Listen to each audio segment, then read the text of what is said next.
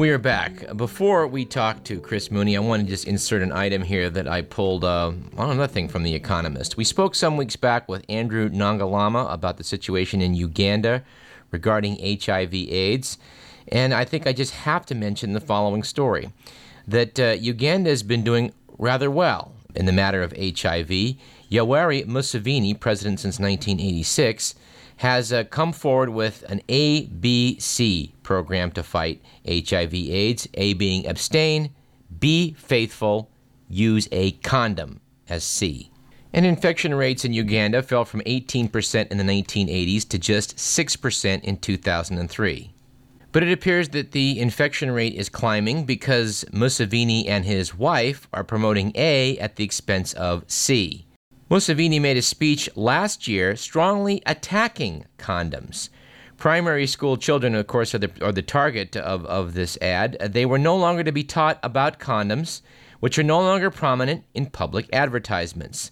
At the same time, the president's wife, who's a vocal evangelical Christian and condom basher, funds pro abstinence and pro fidelity posters and radio spots, and she's called for a census of virgins in the country. Bolstering all of this is um, the President's Emergency Plan for AIDS Relief, PEPFAR, the President meaning George Bush. This is an American aid program which explicitly promotes abstinence and has pumped more than $230 million to the country since 2003. Uganda, say critics, is dancing to America's tune. Joining us now to talk about the disputes which have erupted between America's scientific community and the Republican Party, currently in control of the executive and legislative branches of government, is science writer Chris Mooney, Washington, D.C. correspondent for Seed magazine. Chris Mooney has written for Mother Jones, The Washington Post, Slate, The American Prospect, and numerous other publications. We should note that earlier this year he wrote that a Category 4 or 5 hurricane could devastate New Orleans. His timely book, The Republican War on Science, is in stores currently. In it, he details how politics underlies the scientific conflicts we see in our daily news over things like global warming, creationism, stem cell research, reproductive issues, and who sits on scientific advisory panels, and even what level of certainty regulatory bodies need to act. One may also go to the website waronscience.com for more information. We certainly agree with the book's premise that certain people are using bad science to justify their political goals. We think it's worth talking about an administration which famously has been quoted as disdaining the, quote, reality based community, unquote. Chris Mooney has appeared in The Daily Show to talk about his work, and he joins us from Caltech, where he is on book tour. Chris Mooney, welcome to Radio Parallax. It's a pleasure to be here. We mentioned a moment ago that American efforts in Uganda to induce uh, denial in HIV prevention programs that condoms work is wreaking havoc. Is, is this not a classic example of the war on science that you've written about? Ideology, in this case, religious views, masquerading as a scientific stand? Sure. The, um, the attack on the use of condoms and the defense of abstinence only until marriage education or education programs is really part of the Christian right's moral agenda, but the problem is that they're misusing science in order to justify this moral agenda. So they claim that these abstinence programs work when they defy all common sense to, you know, because not all teens are going to abstain. And if you don't teach them about contraception, then some of them are going to be vulnerable. So how is this how is this program possibly going to work? And of course, there's no good evidence to suggest that they work. And as part of this, they um, exaggerate the failure rates of condoms. So they're misusing science there as well. Yes, noting that if they don't work perfectly, then they're, they're claiming that they don't work, which is quite quite a different matter. Sure, uh, you know they, they don't work well enough for the Christian right. In New Scientist magazine, September 10th issue to be exact, there was a full page commentary analysis by you in which you noted that when science comes under attack in the U.S., the interests of the Christian right and or industry are implicated. Can we talk about how the war on science is really about that coalition of red states that dates back to the Reagan era? Sure, definitely. I think that's what's driving the crisis that we now see over the political misuse of science by our government, by the Bush administration. If you look at all the case studies global warming, mercury pollution, uh, sexual health, like we talked about, evolution and you trace back to what's motivating these attacks on science, you're going to find that either the interests of regulated industry or the interests of religious conservatives are at stake virtually every time. There are few that don't fit nicely into one of the two categories. And these are, of course, the key constituencies of a modern conservative conservative movement in the United States and today's Republican Party. So it all fits. It certainly does. Um, and, and, speaking of Reagan, um, which you mentioned in the book, uh, his lack of scientific sophistication uh, sort of allowed a lot of his, his anti science bias to develop. But it, this really came out of Barry Goldwater's run for the presidency in '64. Can you back to that that time uh, in, in our political history when, when this anti-intellectual bias of GOP conservatives really came bubbling forth? Absolutely. Well, Barry Goldwater is the first Republican president who's really a conservative president because the Republican Party used to be more moderate. And so this was the the early stage of the modern conservative movement in America, and it's really interesting that not only was the Goldwater movement accused of being very anti-intellectual in the sense of distrusting the Eastern intelligentsia and, and uh, some of the nation's leading universities, but also, in fact, the Goldwater campaign came into a huge clash with the nation's scientific community, and the scientists denounced Goldwater for essentially being trigger happy with nuclear weapons. So it was an interesting prelude to the crisis that we're now seeing under another conservative president, George W. Bush, who's also completely fallen out with the nation's scientific community. I should note as an aside, Chris, that uh, that I watched very carefully at age 11 in, in 1964 the Goldwater versus uh, Rockefeller uh, California campaign, which was pivotal to what happened that year. And I remember with great dismay watching the uh, the arch conservatives of Orange County and LA County turn the tide for Barry Goldwater. So for me, this really goes way back uh, a long way. Wow, I wasn't around then, but it must have been something to watch. Yeah. I find it curious that you wrote about writer Bruce Chapman, who argued vociferously against that right wing of the Republican Party in the 60s. Ironically, he's now spearheading the so called intelligent design efforts in, the US in, in U.S. politics. Right. He's really symbolic uh, of the change in Republicanism. Here's a guy who was a moderate Republican who was saying that the Goldwater movement was going too far and specifically saying it was going too far because it was alienating the nation's intellectuals and that the Republican Party needed those people in order to devise workable policies.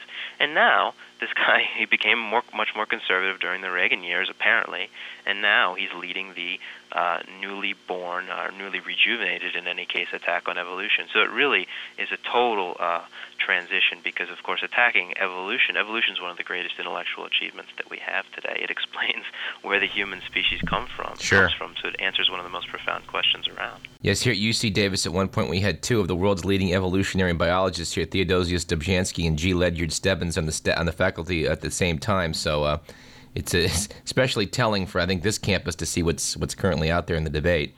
And I think Dobzhansky actually famously said, if I remember the quote right, something to the effect of "Nothing in biology makes sense except in the light of evolution." It's hard to argue with that. The, the British, and, and, indeed the rest of the world, seem baffled by the Bush administration's refusal to acknowledge that even like global warming is taking place, let alone the fight over creationism. Um, do you sense shocked reactions from European scientists when you interview them? Yes, and the European media, which has actually been very interested in my book, because they are so baffled by the United States. And for them, they find the evolution fight more of a curiosity and an oddity and something that amuses them, but they actually are really worried about the global warming issue because, of course, the United States is uh, producing so many, so many greenhouse gases, and we don't seem to be taking this issue seriously like the rest of the world. So uh, they are either baffled or alarmed, and in some cases, both. And certainly the climate change issue is the one that gets them geared up the most. And there, the Bush administration has moved a little bit. They used to just selectively cite uncertainty in order to justify inaction, which is a misrepresentation of the science and a misuse of science. Now, if you push them into a corner, they may acknowledge uh, that, that something's going on. But at the same time, we have allegations of members of the administration trying to doctor climate change documents and suppress references to key scientific reports. So, uh, you know, I think that they're playing a kind of good cop, bad cop game. Well, let's talk a little bit about that. I had a chance to interview Sir David King when I was sitting in over at the NPR affiliate last month. He's the chief scientific advisor to Tony Blair. It was so refreshing to hear him talk about, you know, the fact of global warming and what we needed to do about it. Can you talk about how much uh, energy is being um, devoted in the U.S. through PR firms and right-wing think tanks to just simply manufacturing doubt? that is the strategy here, and it is a strategy that goes at least back to the tobacco industry and manufacturing doubt about um, whether their products are causing uh, lung cancer or other serious conditions. And it's really translated into at least some fossil fuel companies. And I want to say that not all fossil fuel companies are doing this, but some are. And the way that it plays out is that there are a lot of conservative think tanks and advocacy groups uh, in DC and elsewhere who are very devoted to basically attacking each new scientific study of, of major significance that comes out on global warming and to presenting a very contrary take on the science. And of course, they have allies, a couple skeptical scientists. Michael Crichton is now an ally of theirs. And sure enough, this, uh, this contrarian take, which misrepresents the mainstream conclusions of the scientific community, is, has made its way into um, the policymaking circles through Republican politicians who echo these very questionable arguments, and up to the president himself. We're talking with Chris Mooney, author of The Republican War on Science. Um, Chris, can you talk about the Data Quality Act and, and, and how, how basically the control of information through even like the Freedom of Information Act have been used to the advantage of industry? Sure. Well, industry's strategy when it comes to fending off government regulation or action by government that would basically affect the bottom line or, or uh, cease, make them cease doing business as usual and change the way they're doing things, has often been to attack the scientific basis for the government action. And that's what they're doing with the Data Quality Act. The Data Quality Act is just a couple short sentences. They were introduced into an appropriations bill by a lobbyist, and the Bush administration has seized upon them in order to rejigger the whole way that the government uses science. So, if the government is thinking about using science to take a particular action, say to restrict uh, use of a chemical, or something like that. Then you use the Data Quality Act to attack the scientific basis for the information. You petition the government uh, with a very lengthy scientific sounding complaint, and they have to re- reply. So it ties up their hands, and the ultimate goal is to drag this into the courtroom so you can attack the uh, information with well paid lawyers. And so far, it's not clear whether that ploy is going to succeed, but the goal is to slow down the process. I was quite shocked to see in an administration that's doing everything it can to restrict uh, our the citizenry uh, ac- access to um, government data. That through through FOIA they were allowing industry to get a look at anything that's you know a government published uh, study. This is something that goes back a little further. It's another one of the myriad strategies that industry and its allies have used in order to um, find better means of attacking scientific information. So what you're talking about here is the Shelby Amendment, which lets them um, get access to the data underlying publicly funded studies. And of course, you know this this leads to the potential for a lot of mischief, where first of where people go in and try to reanalyze the data and make it say something that the original scientists didn't think that it said, and so forth. Now, uh, Newt Gingrich has done a lot to help the industry by eliminating Congress's, well, back in the 90s, the Office of Technologic Assessment. You talk about that, how that was in retribution for assessments the right didn't like, and um, you talk about why that happened and why we need that office reestablished. In 1995, the Gingrich Republicans killed the Office of Technology Assessment. It was a world renowned scientific advisory body. And it's quite clear that a lot of conservatives didn't like what OTA had to say about the Reagan administration's Star Wars program, namely that uh, we really doubt that it can work. and this, right. uh, this, this bothered um, conservatives a lot. Now, the, the official rationale for getting rid of OTA was budget cutting but that doesn't really fly, I don't think, since it didn't cost very much money in the grand scheme of things, and it probably saved much more money than it cost by you know making sure that the government didn't waste money on on poor technological approaches and so forth. But um, without this body, Congress really was flying blind. It didn't have scientific advisors. And, you know, it's been clear the lack of information that Congress is bringing to the table on a lot of scientific issues, ranging from cloning to bunker busting nukes. We need, uh, Congress needs to have scientific advisors because without them, basically members of Congress just engage in a, in a really troubling political game in which they go out and, and one-stop shop for their own specific experts, whether at think tanks or from lobbying groups or from special interest groups, and science gets increasingly politicized through this process. The AP reported uh, two days ago that a former top official at the FDA said she thought the decision to not approve the Plan B contraception pill for over the counter sales was on orders from on high. Can you talk about David Hager and that 23 to 4 vote that he overrode when they were going to make that decision? Sure, you're actually quoting Susan Wood, and I appeared on a panel with her uh, two days ago. She's the FDA whistleblower who has explained that the process by which the FDA decided to block or at least delay approval of Plan B emergency contraception over the counter, that this was an unprecedented process and it was a betrayal of both science and um, just standard good administrative rulemaking by an agency. And, you know, it turns out that the scientific advisors to the FDA voted 23 to 4 that this drug was safe and effective, and the staff, people like Susan Wood, were in full agreement. And it's really unprecedented for the FDA to overrule both the scientific advisors and the staff. But what they did do that, uh, not only did they do that, but they did it on the basis of a minority opinion And apparently, um, the argument that the FDA used, which is a very dubious one, we can talk about that, but it appears to have come from one member who was in the minority vote on the advisory committee, one of the four who were against the 23. So they're cherry picking a minority opinion to ignore what is the weight of scientific consensus. Yeah, you had a quote from, from, from David Hager I thought was fairly amazing. I argued it from a scientific perspective, and God took that information and he used it through his, this minority report to influence the decision. Well, I'm not sure it was God. Well, at least he's humble and he doesn't take credit for himself. He saves the credit for God. Yeah, this is this is an individual who was very controversial when he was put on the committee to, the, to begin with. He's essentially the religious right's favorite gynecologist and the author of the book As Jesus Cared for Women. So people were very worried about him mixing uh, religion and medicine to begin with. And sure enough, uh, it looks like we can't prove for sure why the FDA did what it did, but the FDA articulated the same argument that Hager articulated at the advisory committee meeting, which is we need quote more data about how this drug is going to affect younger adolescents, and the scientists who are in the majority have, have explained very well why that's an unreasonable request. Um, but it is the request um, and, and the argument that the FDA went with.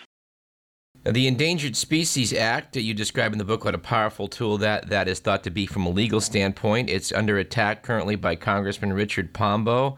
Can you talk about it and why it's in the crosshairs? Conservatives have long uh, despised the Endangered Species Act, and they have fought it on behalf of their uh, libertarian-leaning Western constituents, including um, various, you know, developer groups, ranchers, um, grazing organizations. Basically, anybody who owns a piece of land or has designs upon a piece of land, and what they want to do for economic reasons is being impaired by the fact that uh, some some endangered species of some sort uh, live on that land or depend upon that land. So this has been a long-standing campaign.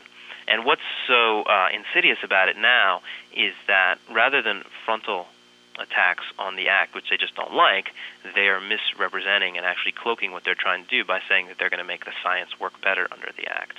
Uh, and in fact, they're misdescribing what they're doing, and they're trying to make it harder to use science in order to enforce the act by raising the burden of proof.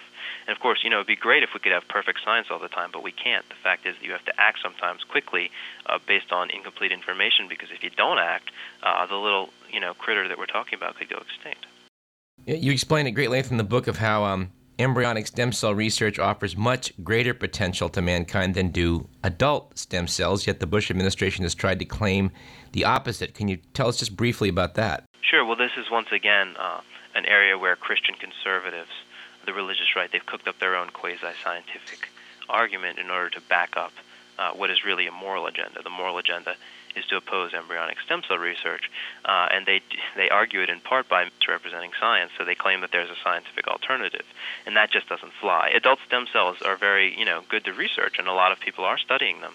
But uh, scientists will not say that we can just study adult stem cells and drop embryonic ones. They think that both are interesting, both are promising, and they're unwilling to shut down uh, a whole avenue of research prematurely. And yet, that's what the religious right's apparently asking for. Well, Chris, in, in New Scientist, where of course your your, your analysis appeared, uh, the October eighth issue had a special section on fundamentalism, and a lot of that was about the war on science in the U.S. One section was titled "The Enemy at the Gates." Well, it referred to intelligent design as the the the thin edge of the wedge with which a new world order of faith-based reasoning will take place. You, you concluded in your book this was quite a concern too. Uh, how, how scared are you by this prospect? Well, you know, it's quite clear that we've had an anti-evolutionist mo- movement in this country, a creationist movement, for going on a hundred years, and it shows no sign of uh, subsiding. Rather, it's quite ingenious, and it keeps evolving into new forms.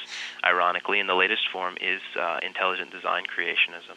There's a lot of energy behind this. I don't expect it to go away anytime soon. I frankly think we're going to need a Supreme Court decision on this before uh, the intelligent design movement slows down. And assuming that that decision goes against them, then I just think that creationism will yet again evolve into another new form, and we'll have to see what that takes. But I don't see any hope that we're going to resolve this battle anywhere in the near future. Well, Chris, in closing, what steps do, would you like to see people take to avoid uh, what some fear a second Middle Age is coming upon us with the light of science being snuffed out? Well, there's no one silver bullet answer, but one thing that I'm increasingly doing is I'm trying to get scientists active because if anyone's going to defend the integrity of scientific information, it has to be the mainstream scientific community. And so I'm telling them that signing statements denouncing the Bush administration is a great start, but they really need to get involved uh, in their communities opposing anti evolutionists. They really need to be much more invested in communicating scientific results and an understanding and appreciation of science to the public um, to make sure that the public is on board with them. University communities need to mobilize, get really active in defending the integrity of science as well. This is a natural place for that to happen. And there's a lot of other reforms that we can talk about, but really I think the scientific community really has to step up here and get involved before it's too late. My final comment, Chris, would be that you know you note in the book that uh, this idea currently that uh, the news media they give two opposing sides of a topic then allege that by presenting, you know, both sides of an issue, it's been covered adequately. That doesn't really do. That doesn't really fit when you're talking about science. Exactly. This is another reform solution that we can look at. Is trying to do something about the way that journalists abuse the concept of balance in order to create a sense of false objectivity, which actually, in some cases, aids and abets the strategies of the people who are misusing science in the first place and who want 50 50 coverage for what is really an outlier or fringe claim. And so, for example, you know, pairing up evolution versus intelligent design in a 50-50 way is really distorting the state of scientific understanding when there's really virtually no papers published in support of intelligent design in the scientific literature, which is where scientific debates are properly um, adjudicated in the first place.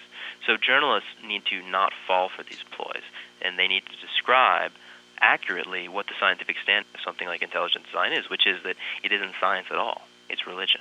We've been speaking with Chris Mooney about his book, The Republican War on Science. Chris, thank you so much for speaking with us and good luck on the book tour. This is a good book. Yes, I really appreciate your interest. You're doing a great job. Thanks for having me. From my heart and from my hand, why don't people understand my intention?